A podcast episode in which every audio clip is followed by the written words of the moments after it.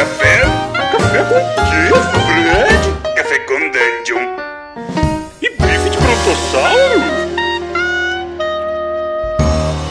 Bom dia, amigos do Regra da Casa. Estamos aqui para mais um Café com Dungeon. Sua manhã com muito RPG. Meu nome é Rafael Balbi e hoje eu tô aqui bebendo um todinho, embelotado assim, na, na, parte de cima. É assim que eu gostava de fazer. Eu li meus quadrinhos quando era moleque, comecei a, a ler quadrinhos de terror, comecei a ler quadrinho graphic novel, comecei a ler Sandman, e isso influenciou muito meu jogo a partir dali. E eu trouxe aqui a Aline Terumi, mais uma vez voltando aí, para falar de influências literárias, influências de gibi, influências de filme e tudo mais que a gente teve em nossas vidas e que movimentou o nosso mundo RPGístico um pouco. Bem-vinda de novo aí, Aline. E aí, Balbi, tudo bem? Fico Bom feliz dia. de ter me, me chamado de novo, né? Quer dizer que eu não, não caguei muito no último cast, né? Bom dia, Bom tá dia aí pra, pra todo mundo. Tô aqui tomando um cafezinho, porque café é de lei, né, pela manhã. Mas o meu café é triturado aí com um monte de referências que eu tenho, que eu já nem sei mais de onde que surgiu cada parte dele. Tudo isso tacado no filtro, a gente passa uma água e no fim sai uma coisa totalmente nova. É, exatamente, cara. Isso, isso é uma coisa bem curiosa que você falou agora. Porque tem certas referências que você. que elas já residem no seu córtex. Né? E você nem tem mais muito controle de quando ela aparece, né? Você nem sabe onde veio para onde vai, você sabe que tá ali na formação do seu do, do, seu caráter quase, né? Cara, pior é que é bem isso, né? Quando você comentou aí da ideia do cast, né? Ah, vamos falar de referências de filme, livro, quadrinhos, qualquer coisa aí que acabam moldando um pouco o nosso jeito de jogar. Aí eu comecei a pensar um pouco e tem coisas que eu não sei de onde que veio. Eu não sei em que momento que eu incorporei isso, mas é bem isso, é uma mistura de tanta coisa que de repente se torna uma parte da gente mesmo, né? se fosse botar assim no papel, fosse uma ficha de personagem da Aline, dá para falar assim, eu como mestre sou, aí você coloca assim, influ três influências. Sou, sei lá, Tarantino, Lovecraft e sei lá, Pato Donald. Existe isso para você? Olha, é Pô, pior é que eu vou roubar muito aí, né? Porque Tarantino é algo que é indispensável, né? É uhum. inacreditável uhum. como dá para pegar muita coisa. Nem que seja essa forma de narrar que tem o, o essa parte de flashback, flash forward. É muito uhum. legal fazer isso numa mesa, com certeza. Lovecraft, dessa parte do, do terror aí, influencia muito mesmo. E sei lá, eu acho que como eu curto aí mestrar bastante Cthulhu e essas coisas meio investigativas, tem um toquezinho aí de Conan Doyle ou Agatha Christie, alguma coisa nesse nível, sabe? Uhum. Você leu muito disso quando, quando, você era mais jovem? Como é que foi? Como é que, é, como é, que é a tua história com essas referências aí? Então, é, esse tipo de literatura, até que nem Agatha Christie que eu comentei, uh, quando eu era. A minha mãe tinha uma coleção de livros dela, né? Mas eu nunca li muito quando eu era mais nova, não. Eu comecei a me interessar já um, um pouco mais velha ali. Talvez Você uns já 15 jogava. anos. Já, já jogava. Na verdade, a primeira vez que eu fui jogar um D&Dzinho, acho que eu tinha uns 7 anos de idade. E Caraca. aí, outra referência, né, claro, Caverna do Dragão, por exemplo. Uhum. Né? Primeira vez que eu fui jogar, me explicaram assim, sabe Caverna do Dragão? É, é isso, isso aí, e vocês que vão controlar os personagens. Eu, meu Deus, como que eu nunca fiz isso antes, né? Eu não sabia nem escrever direito e uhum. tava jogando. Mas é, tem cara... muitos desenhos antigos que influenciam também, né? Na, daquela época bem saudosa. Uhum. É, eu acho muito curioso a gente ficar pensando, porque a gente meio que exercita um pouco a, a criação do estilo próprio, né? É, por mais que você vai, claro, você vai variar o seu estilo de acordo com o sistema que você está jogando, com o cenário que você está jogando, com a proposta do jogo. Mas eu acho que existe uma coisa meio encruada em você que te acompanha sempre, né? É, e assim, eu, eu, por exemplo, eu, eu, quando refleti sobre isso, eu chego à conclusão que tem algumas coisas que me influenciam e aparecem talvez em todo jogo eu consiga reconhecer. Quando eu mestro, eu consigo reconhecer essas coisas. Por exemplo, Evil Dead, né? O, uhum. A Morte do Demônio. É um filme, cara, que eu vi tanto na minha vida, sabe? Aquilo me, me significou tanta coisa, assim, aquilo me, me, me mexeu tanto com a minha cabeça, com o meu imaginário, com o que eu, com o que eu acho legal, com o que eu acho engraçado, sabe? Que, que eu acho que aparece nos, nos, nos meus jogos de um jeito ou de outro. Outra coisa é Monty Python. Eu não consigo fugir do Monty Python, sabe? Mesmo quando o jogo Mas é Monty sério. Python é maravilhoso demais, né? Não tem como. É, eu, eu acho que mesmo quando o jogo é sério, sabe? Eu acabo caindo pra alguma coisa do Monty Python, não sei porquê. Mas acontece, sabe? É, Enfim, tem algumas coisas, alguns. Ramones, por exemplo. Ramones é uma banda que talvez tenha sido a banda que eu mais ouvi na vida, sabe? Se contar no, no, no Last FM, sabe? Se for lá ver, provavelmente Ramones é a que eu mais ouvi na vida. E, e- e tem uma coisa de ritmo em relação a Ramones. A minha aventura é meio. É meio, sei lá, punk rock, é meio, sei lá, às vezes até eu tenho problema de botar ritmo na aventura, de tanto que fica no one, two, three, four, sabe? Uhum. E eu acho isso Pois- muito legal de, de pensar. Como é que você acha que vo- você foi construindo o seu estilo com essas influências? E, e assim, quais foram as obras que você fala, caralho, isso aqui marcou pra mim? Pois é, essa questão de ritmo, eu acho que o meu ritmo já é bem diferente. O... Eu não tenho um ritmo tão frenético assim de, de mestrar, sabe? Eu gosto daquela coisa que ela vai se construindo aos poucos, que vai. ao aos poucos o... a história vai tomando corpo, vai crescendo, crescendo, e de repente ele tem um clímax, ou sei lá, algum tipo de reviravolta até. Uhum. E é um, por exemplo, é um estilo de filme que eu curto pra caramba. Sabe aqueles filmes que você vai acompanhando duas horas tendo certeza que é uma história e de repente acontece um negócio que ele inverte totalmente? Que nem, né, bem lá na época bem famoso Sexto Sentido. Ah, sim. né, não é spoiler mais, né? Você vai a história inteira pensando, putz, o molequinho vê pessoas mortas e de repente é o cara que tá. O cara tá morto, né? E aí você começa a tentar pescar as referências que foram sendo jogadas no meio do caminho. E isso é uma coisa que eu curto muito fazer, por exemplo. Eu vou jogando algumas referências, às vezes, para os jogadores, esperando que eles pesquem, né? E algumas eles pegam e outras não. Mas eu vou jogando alguns pequenos, pequenas ideias, pequenos ganchos, assim, que vão tentando construir uma história para no final, talvez ter uma reviravolta ou não, né? Se eles conseguirem pescar as referências, talvez não chegue a ter. Mas eu gosto Uhum. muito desse tipo de construção, sabe? E de uma coisa. Não sei se eu li muito Tolkien quando eu era mais nova também.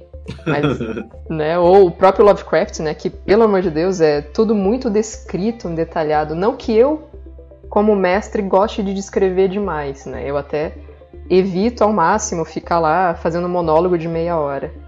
Mas essa coisa de sendo construída aos poucos eu acho muito bacana. Uhum. É, eu, eu acho que uma coisa que é interessante é quando a gente tem. Óbvio que a gente tem muitas referências, e não só aquelas principais, né? Como eu falei do Ramones, por exemplo, não é que todo jogo. Meu, todo jogo que eu vou jogar, tipo, se eu botar um Cthulhu, eu não vou tentar imprimir um, um ritmo Ramones na Uhum. parada. Só se for um Pope, né? Mas... necessariamente. É, não necessariamente. É aquela coisa, você acaba recorrendo, por exemplo, sei lá, ah, se eu curto jazz também, se eu curto, sei lá, Duke Ellington. Então, olha, sabe, essas coisas que eu acho que você vai trazendo certos elementos, assim, da tua vida, né, do- da, da, da bagagem que você tem, você vai trazendo certas coisas que você às vezes nem se dá conta, mas que moram ali dentro de você, né. Uhum. Você falou, por exemplo, da coisa de- do investigativo, da descrição mais, mais pormenorizada. Eu, eu- eu olhando os meus livros favoritos, eu, eu tenho. Eles dificilmente são livros ultra descritivos, Uhum. sabe? Até dentro do, do Tolkien, meu livro favorito do Tolkien é o Hobbit, que ele é mais conciso, ele é mais Uhum. carochinha, sabe? Ele é mais. É um ritmo um pouquinho mais rápido na história, né? Exatamente. Eu gosto de Rubem Fonseca, eu gosto de, mas sabe, eu gosto de um. Eu gosto do, do, do cara lá do, do Chuck Palahniuk, lá como é que fala o nome dele. Cara, eu, vou, eu queria muito falar dele também. Você já É. leu Assombro? Não, eu só li o. Eu só li o Clube da Luta mesmo.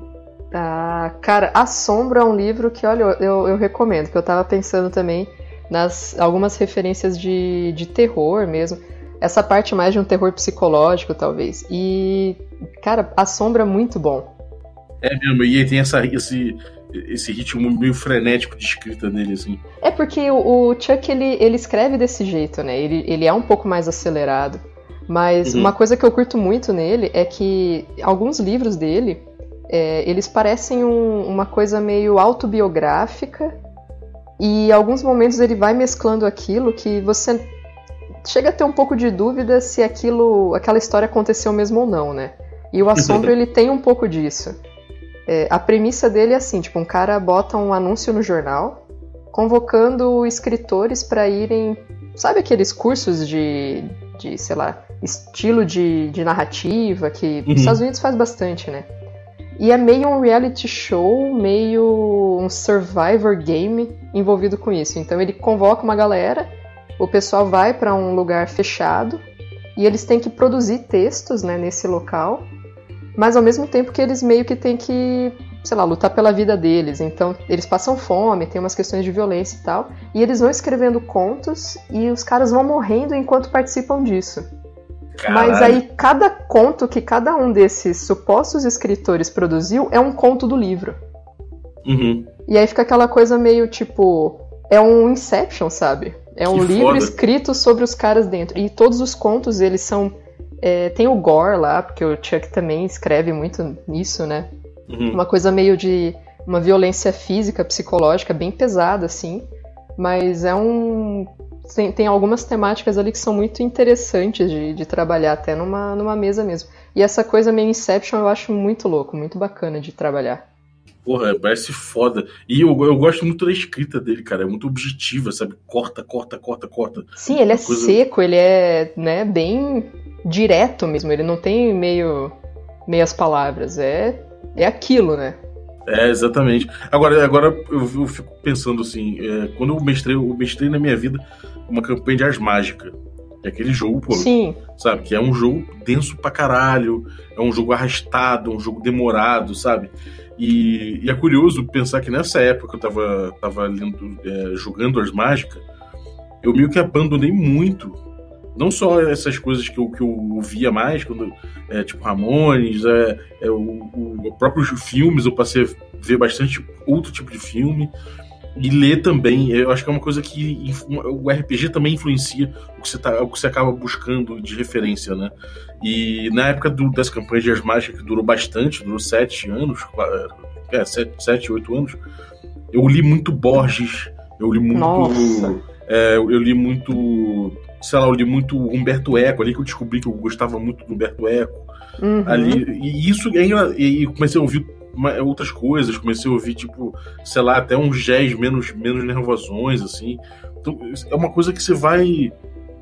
Você vai mudando o teu estilo do que você tá ouvindo, muito por conta do. Eu comecei a ouvir mais metal progressivo, olha isso. Aquele, aquelas introduções de, de meia hora, sabe? Uhum.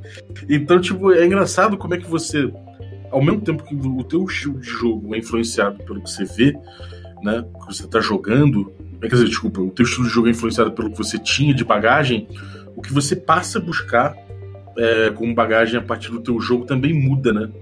Pois é, olha, isso é interessante. Eu não, não tinha parado para pensar nisso, mas faz muito sentido, né? Porque às vezes você vai, você fica tão imerso ali naquele universo que você tá, tá jogando ou tá mestrando e querendo ou não, mesmo que a gente não pense isso conscientemente, a gente, enquanto mestre, fica procurando referências para usar no nosso, nos nossos jogos, né? Uhum. Alguma coisa ali, você, e aí a gente talvez tenha uma inclinação meio natural a, pô, eu tô aqui agora mestrando esse estilo de jogo e acaba se atraindo por coisas que talvez dialoguem com aquela, aquele estilo de narrativa que você está trabalhando no momento, né? Com a temática, é, né? É, às vezes o você começa a procurar mesmo ideias pro, pra, ou enquanto jogador para um personagem mesmo, né? Poxa, agora eu vou jogar aqui uma mesa, sei lá, Lenda dos Cinco Anéis. E aí você começa a se querer se envolver muito mais com cultura japonesa ou lendas e coisas do tipo. E depois você vai pro, sei lá, para uma coisa, é, sei lá, o Bandeira do Elefante da Arara. E aí você começa a querer aprender mais sobre a história do Brasil e sobre lendas brasileiras. E isso também vai te direcionar no, nos seus interesses fora do RPG, né? É, isso é muito. Isso é bem imediato, né, cara? Eu, eu, eu sinto isso às vezes de forma bem, bem, bem imediata mesmo. Como, por exemplo, sei lá, você pegar às vezes. É, lá, tem aquele Fate, Dresden Files, que, que, é um jogo de meio urbano, de magia urbana, uma coisa meio. meio Constantine, sabe? E Uhum. eu lembro que quando eu vi, eu, eu não sabia que tinha uma, uma série de, de, de, de contos, contos, é, romances, parece, não sei, do Dresden Files, mas eu vi o jogo primeiro. E aí, Uhum. caralho, tem todo um. Tem todo um. um- Sabe, toda uma obra pra você pesquisar antes, pra você mergulhar antes. Eu fico até, fiquei até na dúvida. Eu falei, o que que eu faço primeiro? Eu pego o RPG, sabe? E tento ir para aquele caminho esmiuçado ali, ou eu mergulho, pego primeiro, primeiro as, as novels dos caras e, e depois eu volto, volto pro jogo, sabe? Isso é uma coisa curiosa. E eu acho que de forma geral, é, eu recomendaria primeiro cair no material literário primeiro. Uhum. Eu acho que sim. Eu vejo isso acontecendo muito, né? Eu mestro muito Cthulhu. Eu acho que é o sistema que eu mais curto. E muitas vezes eu, eu, eu vejo alguns jogadores, primeira vez que estão jogando, ou mesmo que não sejam, falam assim: ah, eu acho a temática interessante, mas eu nunca li nada do Lovecraft, eu não sei nada sobre isso, não sei nada dos mitos. Eu sei que o Cthulhu é o polvinho lá que ataca os navios, né? E aí. E eu sempre fico incentivando, pô, lê, pelo menos lê então esse conto, esse conto aqui é mais bacana, não é tão arrastado como muitos, né, do, do Lovecraft, Uhum. Pra você ir pegando o clima e tal. E eu sinto que se a pessoa entrasse um pouco no universo antes, o, o jogo ficaria mais interessante, né? É, de pegar as próprias referências que você vai jogando ali no meio, de entrar no clima. Mas às vezes o, o RPG pode ser uma porta de entrada para esse universo, né? Então o cara que talvez não fosse ler de espontânea vontade, pega lá Depois pra que jogar joga, né? isso alimenta esse interesse, né? Então é, é um- uma. Tem, tem os dois lados aí mesmo, né? É, eu acho que se você é mestre, talvez seja mais importante você cair primeiro na, na parte literária do que, do que se você for jogador, né? Porque se você for Uhum. mestre, você tem que ter uma bagagem maior, mais ampla. Então, Uhum. sabe, formar essa bagagem não é uma coisa tão fácil, né?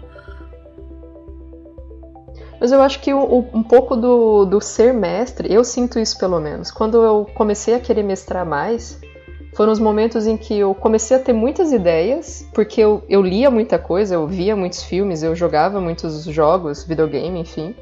E de repente eu ficava, cara, essa ideia aqui é muito legal, eu queria tanto passar essa ideia para alguma outra pessoa, sabe? E aí eu comecei, não, preciso mestrar isso aqui. Eu começava a anotar as ideias que vinham, preciso criar uma mesa em cima disso, preciso pensar nisso aqui de alguma forma.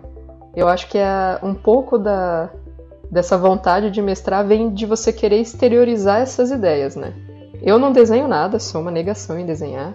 E eu acho que eu não sirvo pra escrever também. Então, pelo menos no RPG eu consigo botar algumas piras minhas ali em funcionamento. Melhor, melhor a linguagem do RPG do que normalmente você trabalharia a linguagem das suas referências é uma, é uma, é uma autoconsciência muito legal de ter, né? Porque é aquela coisa, nada impede que você se torne uma grande escritora se você quiser e trabalhar bem, estudar bem a parada e não sei o que. Mas, por outro lado, o RPG é uma linguagem por si só, né? E ele, ele tem como característica essa, essa rapina, né? Essa coisa dele pegar certas mensagens, certos elementos, certos símbolos de, outros, de outras obras e trazer para si, né? Então, e aí tem a outra parte do RPG, que é o bacana dele também. Assim, eu acho que o mais legal do RPG é isso, né? É que eu acho que às vezes, pô, eu tenho uma ideia super legal, mas a minha ideia em si, ela, ela ali, sozinha, ela pode até ser interessante, mas ela não é completa. E aí você joga essa ideia numa mesa e você tem jogadores que vão trabalhar aquela ideia inicial que você teve e melhorar ela. Porque Uhum. a interação com eles vai melhorar a ideia, sabe? Eu realmente acredito muito nisso. Então, eu pego lá um- um- uma faísca ali, um plot qualquer na minha cabeça, e o pessoal que está jogando comigo vai em- a- auxiliando no desenvolvimento daquela ideia dentro do jogo. Uhum. né? Então, isso torna, é, no final das contas, fica uma história contada a muitas mãos ou muitas cabeças muito melhor do que se eu fosse escrever sozinha aquilo lá que eu tinha pensado. É, sem dúvida. E quadrinho, cara? O que, que você traz de quadrinho? O que, que você recomenda de quadrinho que você fala assim, pô, esses quadrinhos aqui pautaram bastante a minha vida de, de RPGista? Quadrinho? Pode Cara- ser filme também, assim, que você dá os highlights pra galera. Então, quadrinho, eu tô uma negação nos últimos tempos, né? Eu, eu queria estar lendo muito mais do que eu tô, mas, enfim, né? Vida adulta e boletos. Então, Uh, mas na minha infância e adolescência, eu, eu lia muito mangá, assistia muito anime, essas coisas. Depois eu comecei a, a ler mais algumas graphic, graphic novels mesmo, né? Uh, mas uma, acho que até a gente trocou uma ideia um dia desses a respeito. Uma que eu recomendaria muita gente é, claro, o Alan Moore, né? Não dispensa muitos comentários, mas tem a, uma série que ele produziu chamada Providence, que é muito baseada em, na história do próprio Lovecraft e em vários, uma mistura ali de vários contos dele. E tem a tradução aqui no, no Brasil e tudo mais, e é uma que eu acho fenomenal, assim, vale muito a pena ler, não só pela qualidade gráfica dela mesmo, né? Mas a, a, a escrita ali, a, forma como a história vai se desenrolando é muito boa. E Mas... isso influenciou como? Eu não sei se. Pra você? Aí que tá. Eu acho que é aquele caminho inverso que a gente falou. O meu interesse por Lovecraft me levou a me interessar pelo sistema do RPG que me levou a procurar mais coisas, que me levou a essa, esses quadrinhos. Apesar uhum. de eu já conhecer o Alan Moore. Nossa, Talvez não tanto isso me influenciou nas minhas mesas, mas um pouco o contrário. Ah, maneiro, maneiro. Mas assim, é, cara... de. Diga. Não, com quadrinho eu acho engraçado, porque quadrinho eu tive uma. Eu tive.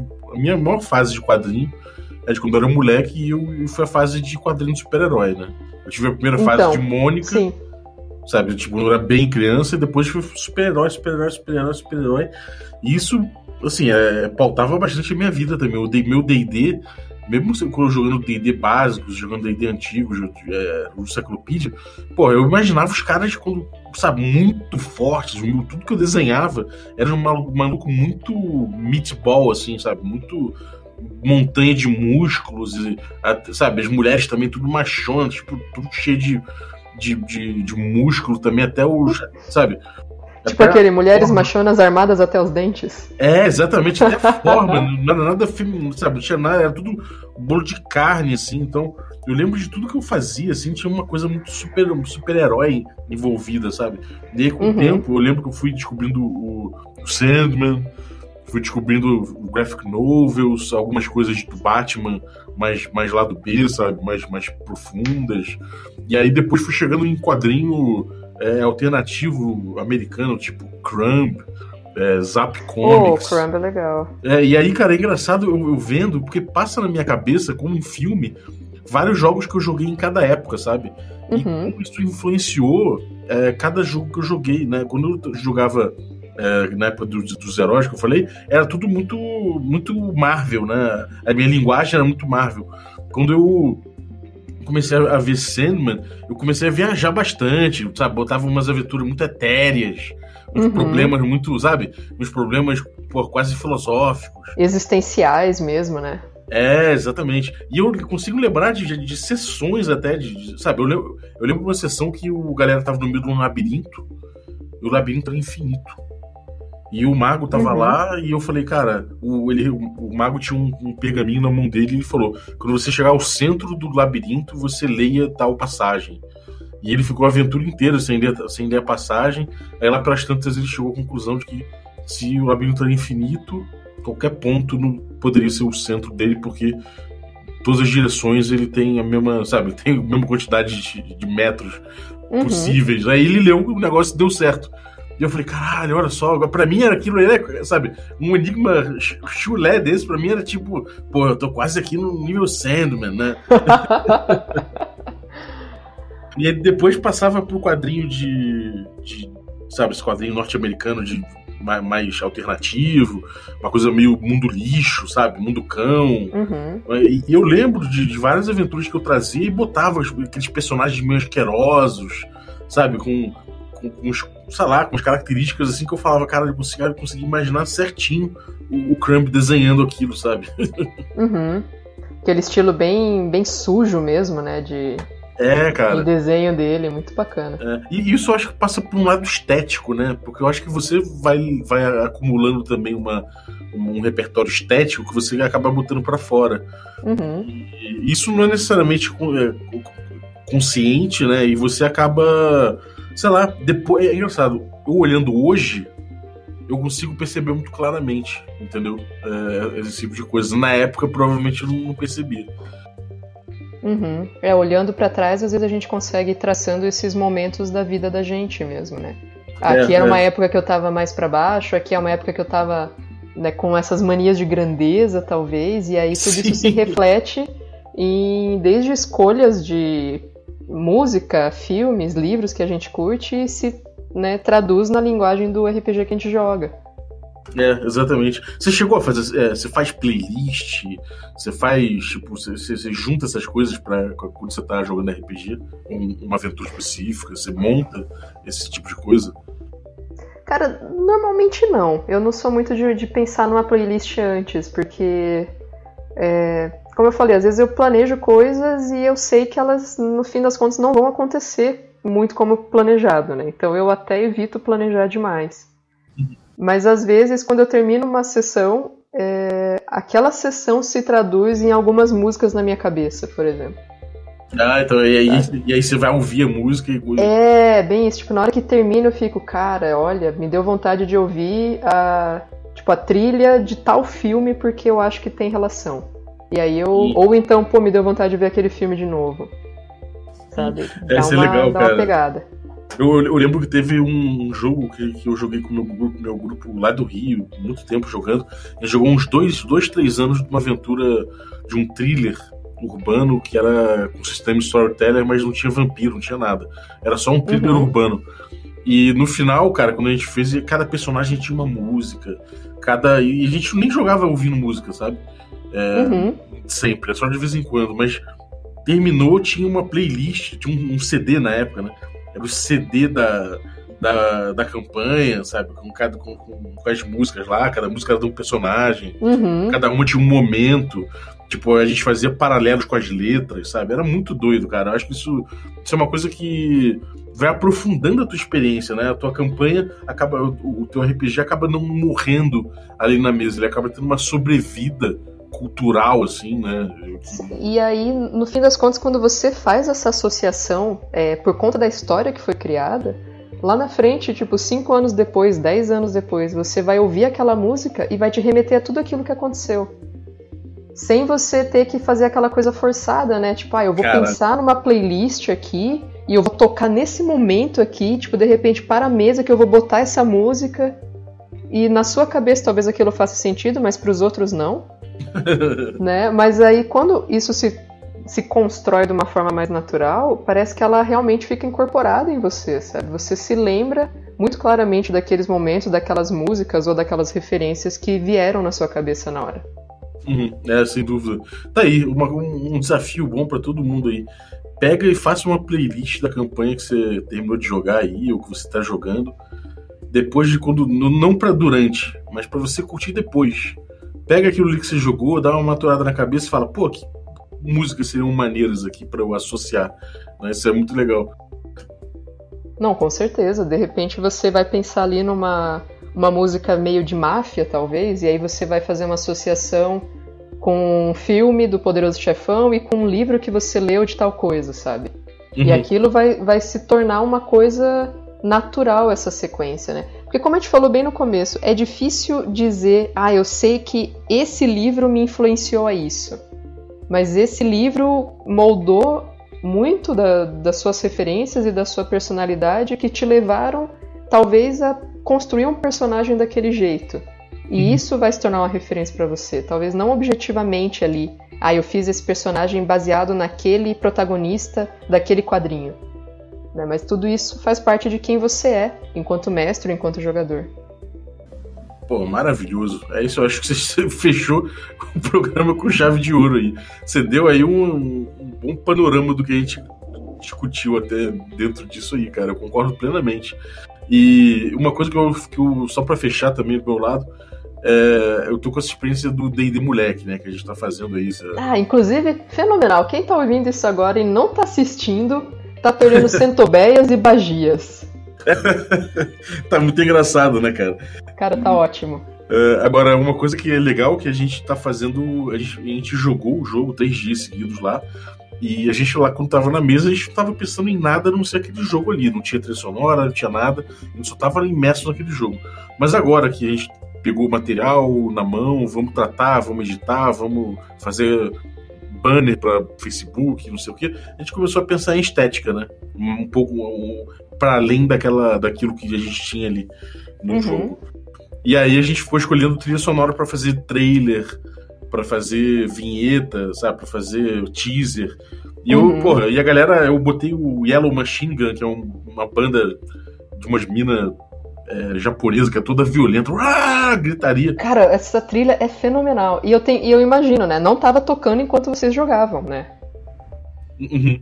É, Então, é- tipo, não é aquela música que você coloca durante a sessão. É aquela que depois na- que você pensa no que você jogou, ela te faz referência. Exatamente, cara. É engraçado isso, porque eu fui naquela, naquela trilha ali e a galera curtiu, de forma geral, todo mundo perguntando quem era que, que cantava aquilo, não sei o quê. Mas eu acho que é isso, apesar de não tocar durante o jogo, a gente não botou nem durante as, sessões, ela, ela dialogou muito com, que, com a ideia que passou, né? Com a ideia estética que a gente formou naquele jogo. Então achei que encaixou legal. E isso foi uma coisa que eu fiquei muito satisfeito. Uhum. Encaixou legal, sabe? Isso é muito doido, cara. Você pensar que é o- existe um produto do RPG que você joga e esse é um produto estético também, né? Então você trabalhar aquilo ali pro público depois é, é todo um novo trabalho de referência, um novo trabalho de, de criatividade. Pô, é, é- cara, RPG realmente é foda. Sem contar que a edição que vocês estão fazendo aí no, no, no, no jogo de vocês é total Tarantino, né? É, o Aí é Bacinello outra, mandou bem. outra referência, né? Sim. Então, o Ba- o Bastiano viu essa coisa de quatro personagens, quer dizer, dois personagens pra cada um. Tava uma coisa meio funil de DCC, né? Muita, muita, muita confusão, muita gente correndo pra lá, correndo pra cá. E aí falou, cara, vamos fazer não linear aqui, que a gente consegue manter o interesse na exploração e, aí corta da exploração pro combate. E eu achei que ficou muito legal, cara. Foi uma surpresa pra gente, a gente não esperava isso. Aí ele trouxe e falou, galera, vamos fazer um negocinho aqui. Aí mostrou pra gente, ficou perfeito. O, o Ziggler também deu um toque pra pra como fazer isso de uma forma que, que, que ajudasse a galera a não se perder tanto, sabe? Uhum. Então, acho que funcionou, cara. É uma parada que eu não vi, eu, eu, particularmente nunca vi. Nem em stream brasileira, nem em stream gringa. Acho que ficou muito doido. Não, é legal porque tem horas que você tá bem acelerado acompanhando lá o combate, frenético e tal. De repente você dá dois, três passos pra trás e. Hum, temos uma escada. Será que a gente sobe ou desce? né? É, é doido, cara. Pô, é isso aí. Pô, valeu, Zaço, Aline. Mais uma participação aí. Show de bola. Ah, eu que agradeço aí me chamar de novo, né? E estamos aí pra discutir RPG, estamos à disposição. Maravilha. Algum recadinho? Cara, acho que só meu único recado de sempre que é uma bandeira que eu levo. Mulheres, joguem RPG, por favor. Boa. Boa, boa bandeira pra se levantar mesmo. E, bom, eu vou dar o meu recadinho. Já está no ar o segundo episódio do D&D Moleque. Ou seja, a gente está botando um por semana, às quartas-feiras, com premieres sempre às 20 horas. Qual é a diferença de você ver na Premiere? A gente tá lá no chat trocando uma ideia com vocês. E se alguém quiser entrar no nosso Discord para ouvir, trocar ideia live com a gente aqui por voz, a gente pode até entrar lá e fazer isso. A gente fica sempre disponível pra galera é, para trocar ideia sobre o, sobre o negócio enquanto rola a estreia do episódio. E aí depois você pode ver no YouTube que vai ficar guardado no- lá para você ver. Então a gente já tá no segundo episódio. É, agora, próxima quarta-feira vai ser o terceiro episódio.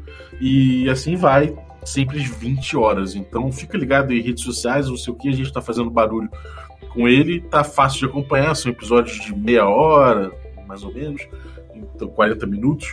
Então é tranquilo de, de acompanhar e, porra, é, dá, essa, dá essa moral aí pra ver se você curte. Se não curtir também não tem problema, a gente entende, porque é uma linguagem específica também, então não é todo mundo A que vai gostar. de hoje ficou por conta do Corwin Gothwyrm, um cara aficionado por Conan e selvagerias semelhantes. Então, cara, muito obrigado aí pela vinhetinha. É, tá aí seu crédito. E você que quer contribuir também com a vinheta do Café com Dungeon, pode usar aí o número que a gente deixou no descritivo do episódio. Se você concordar em ceder sua voz pra gente, a gente concorda em sempre citar quando for usar na nossa vinheta de abertura. Então é isso aí, muito obrigado e até a próxima. Então, valeuzaço e até a próxima. Valeu, gente. Tchau, tchau. I've got Dungeon Master's Guide. I've got 12 sided die. I've got Kitty Pryde.